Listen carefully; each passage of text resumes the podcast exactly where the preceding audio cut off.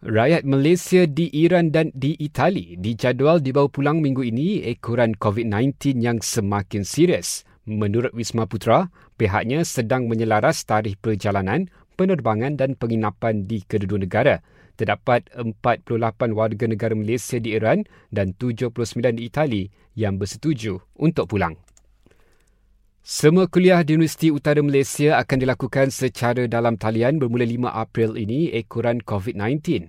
Pensyarah akan memberi makluman kepada pelajar mengenai kaedah pengajaran serta pembelajaran secara dalam talian yang bakal diguna.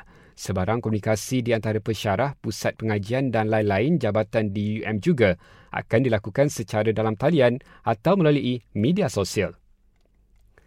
Sementara itu, Pusat Sains Negara dan Planetarium Negara ditutup sementara sehingga dimaklumkan kelak bagi membendung penularan wabak COVID-19. Dalam perkembangan berkaitan, Polis Kedah terima tiga laporan berkaitan penipuan pembelian topeng muka secara online babitkan kerugian RM15,000 bulan lalu. Dan akhir sekali, Jabatan Agama Islam Perak melarang sebarang bentuk jemaah tabligh dijalankan di kawasan masjid dan surau di seluruh negeri itu.